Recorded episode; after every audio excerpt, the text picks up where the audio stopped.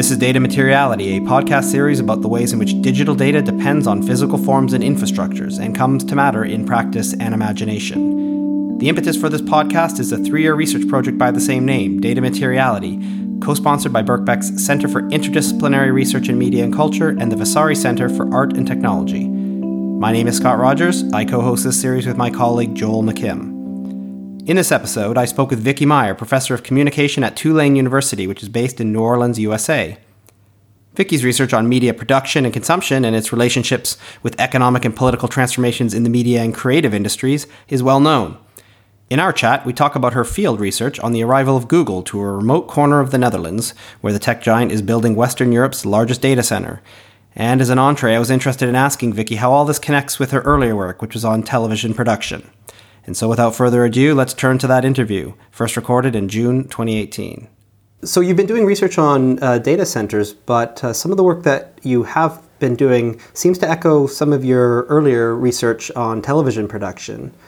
Um, particularly your 2011 book Below the Line, which uh, creates a space to think about media production work on the other side of the budgetary line. Uh, so while media production research often fixates on uh, creatives and professionals, on the other side of the line, which you argue merits more equal study, are the likes of technicians and other crew. So, in what way has this previous work informed your current research pursuits?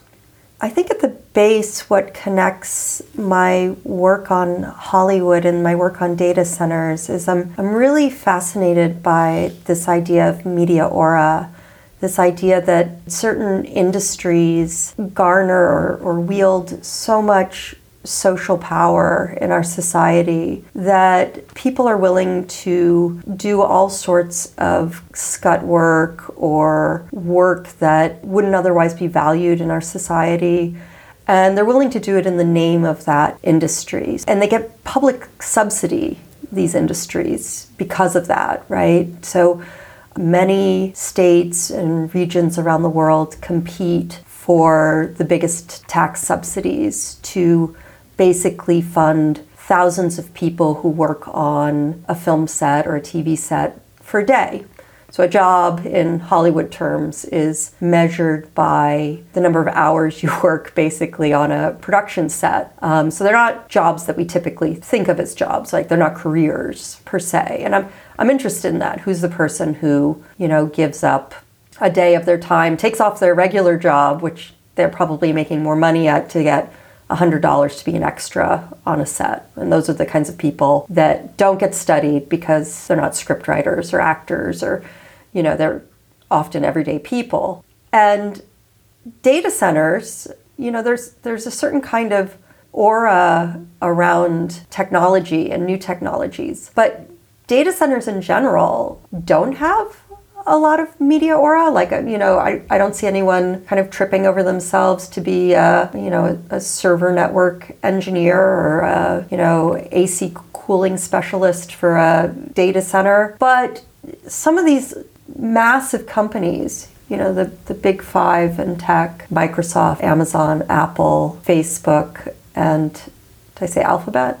Alphabet, Amazon, no. Apple, the three A's. Yeah their brands. And so working for their data centers, I would say, has a certain mystique. And it's a mystique that these companies cultivate because it's part of their brand value, it's their aura that assists them in getting public support and public incentives and public subsidies. So the things that Hollywood and Big Five hyperscale data centers share, hyperscale being these massive server farms that are storage for the cloud. The things that they share is a way of using the mystique of working for them and the mystique of labor for them to get public support for their operations and uh, ultimately enhance their bottom line. And so you've been following the arrival of Google now to a remote corner of the Netherlands where it's building Western Europe's uh, largest data center. So, what attracted you to that particular case?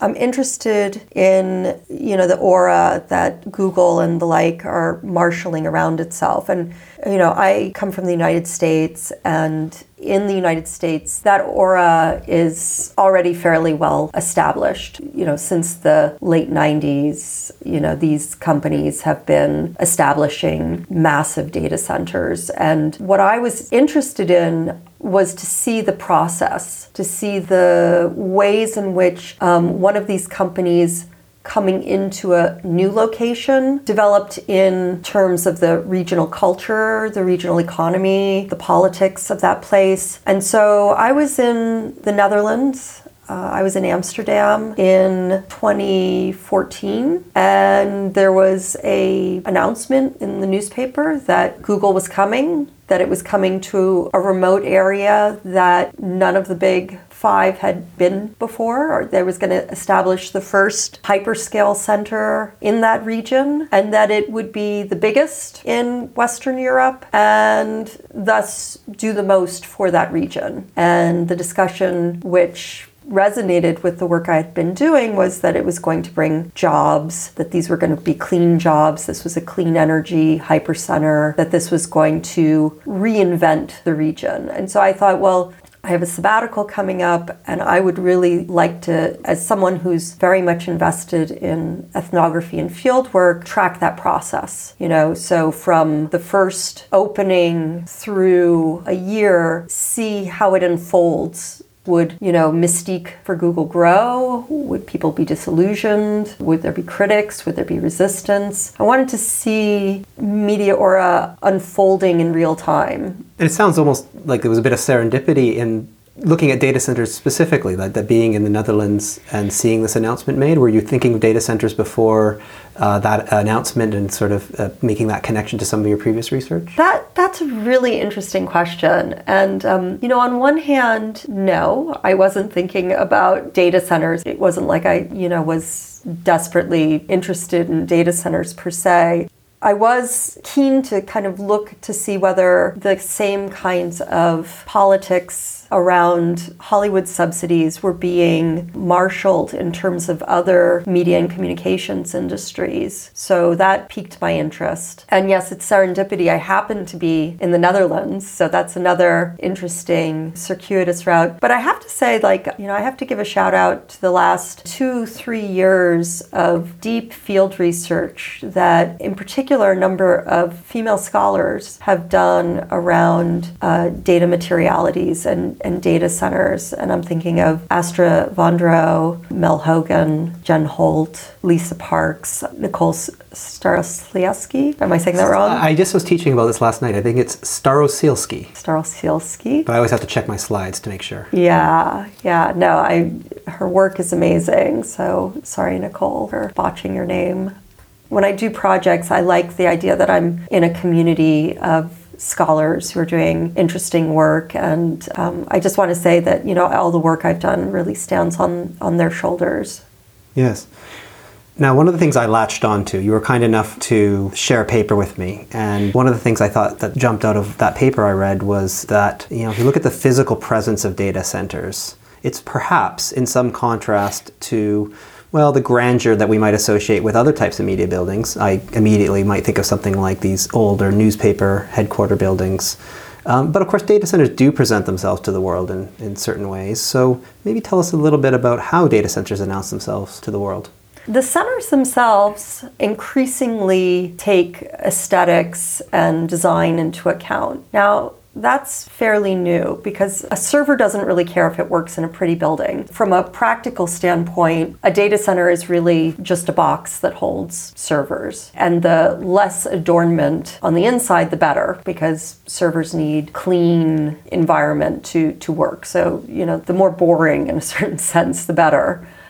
And historically, data centers were invisible infrastructure. Companies didn't want anyone to know where their data is stored. But more and more, these, and in particular the hyperscale center, is so massive. I mean, the Microsoft hyperscale north of Amsterdam is one square kilometer big. You can't hide that behind a fern. So there's different techniques now for kind of announcing data centers. There's maybe about 10 design firms in the world who design these. The companies building these big data centers are in competition for having now suddenly nicer aesthetics. I wouldn't say they're pretty in any sense. They still look like uh, big boxes. They, the ones for Google, they remind me of the obelisk in uh, 2001, this big black thing just kind of knocked on its side. it's just this big, you know, square, you know, oblong thing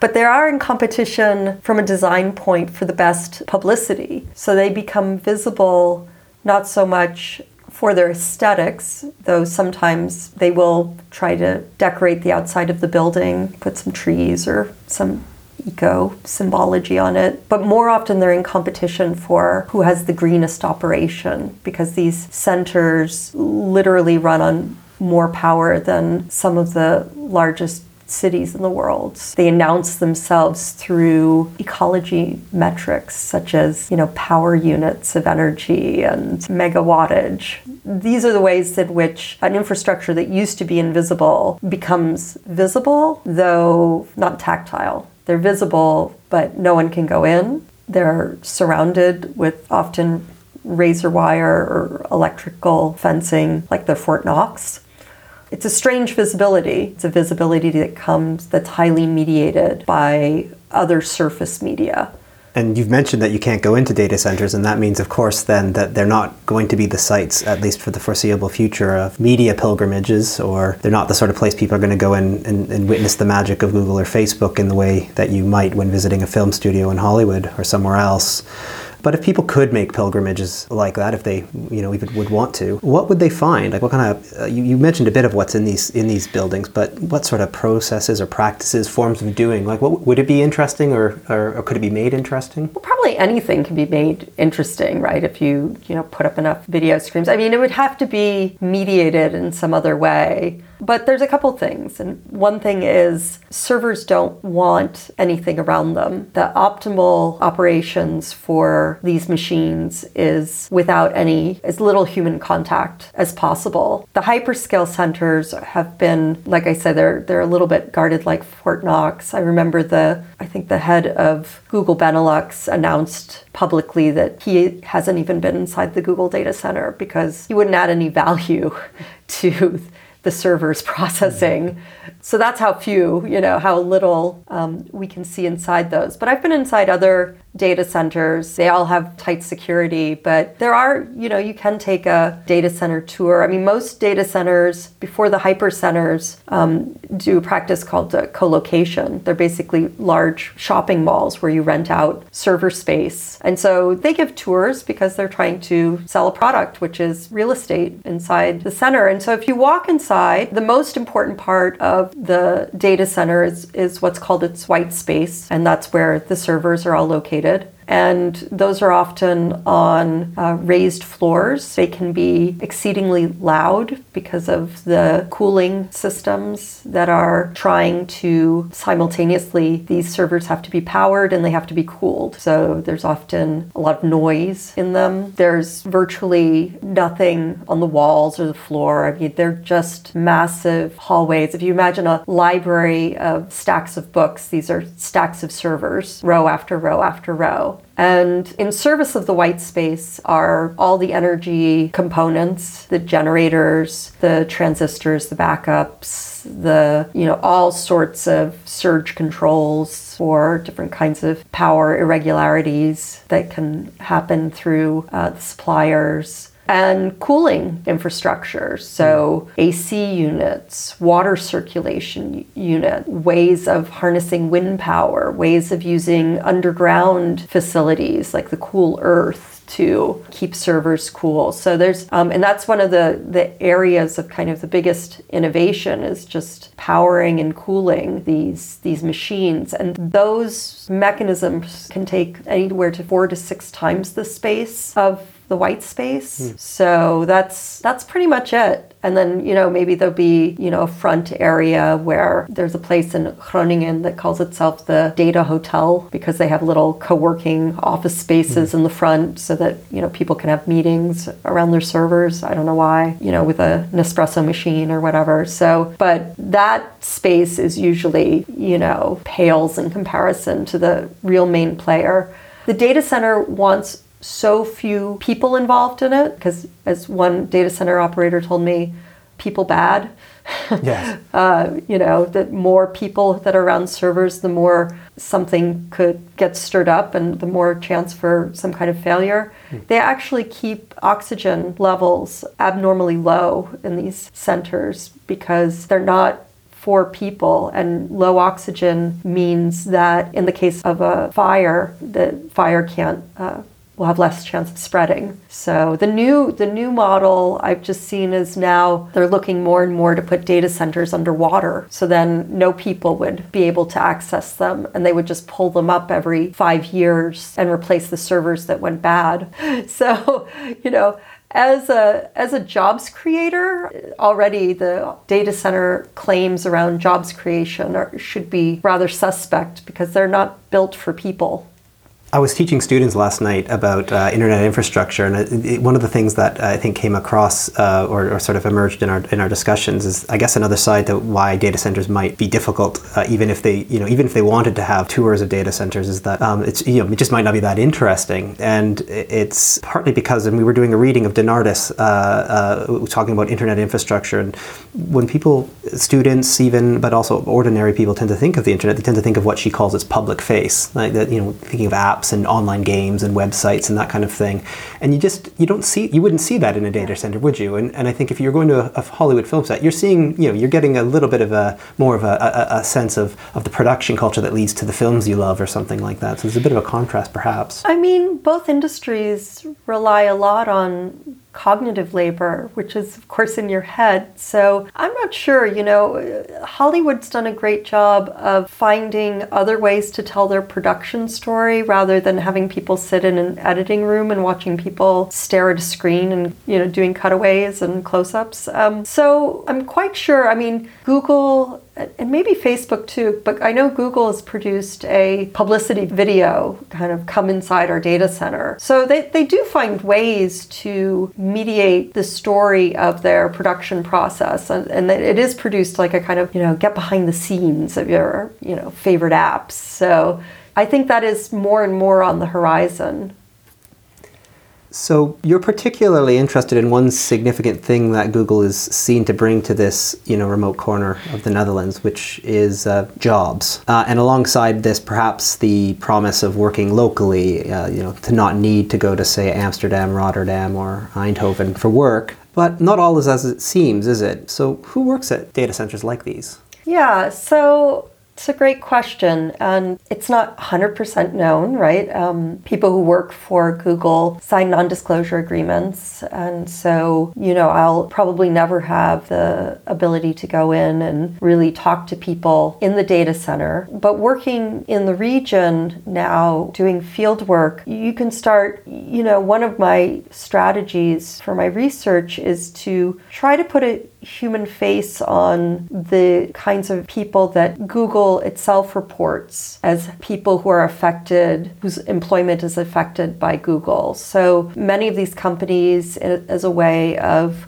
kind of auditing their own operations and thus asking for continuing subsidy will produce these glossy job reports. Uh, the latest Google employment reports for Europe came out in February of this year. And they, for all of these industries, there's a pretty typical calculus for how jobs are assessed. There are direct jobs, indirect jobs, and what's called the multiplier job. So, direct jobs are the people that Google hires directly to do the daily operations related to what they consider their core business, which is running the servers, the power and cooling systems.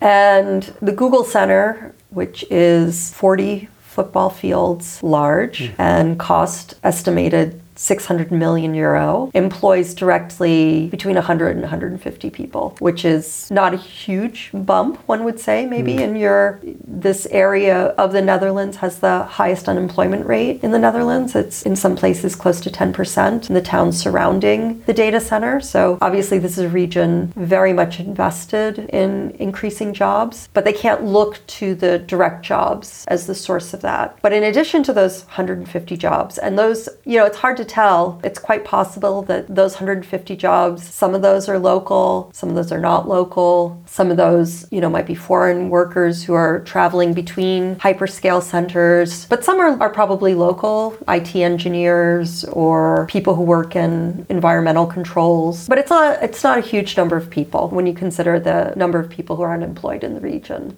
Indirect jobs are more, so that might add, I should say, direct and indirect is between 100 and 150. So maybe directly involved might be like 50 people. Right. And then another 100 of those are these indirect jobs. Those are people who work every day at the data center, but they're not what Google considers part of its core business. So those are outsourced and they're usually hired through temp agencies. So that that is a larger staff than your direct hires and that includes it's just a it's a large property. So you need a lot of security guards, you need a lot of landscapers for the outside, you need cleaning crew and maintenance, you need catering staff, maybe some drivers, loading and offloading of warehouse supplies. And those jobs, which often market themselves as jobs for Google, are actually hired by temp agencies, usually getting close to minimum wage jobs without Google benefits. And those jobs are probably all local people. They come under the same non disclosure agreements as Google, but they get none of the benefits of Google except for the thrill of telling their family that they work for Google.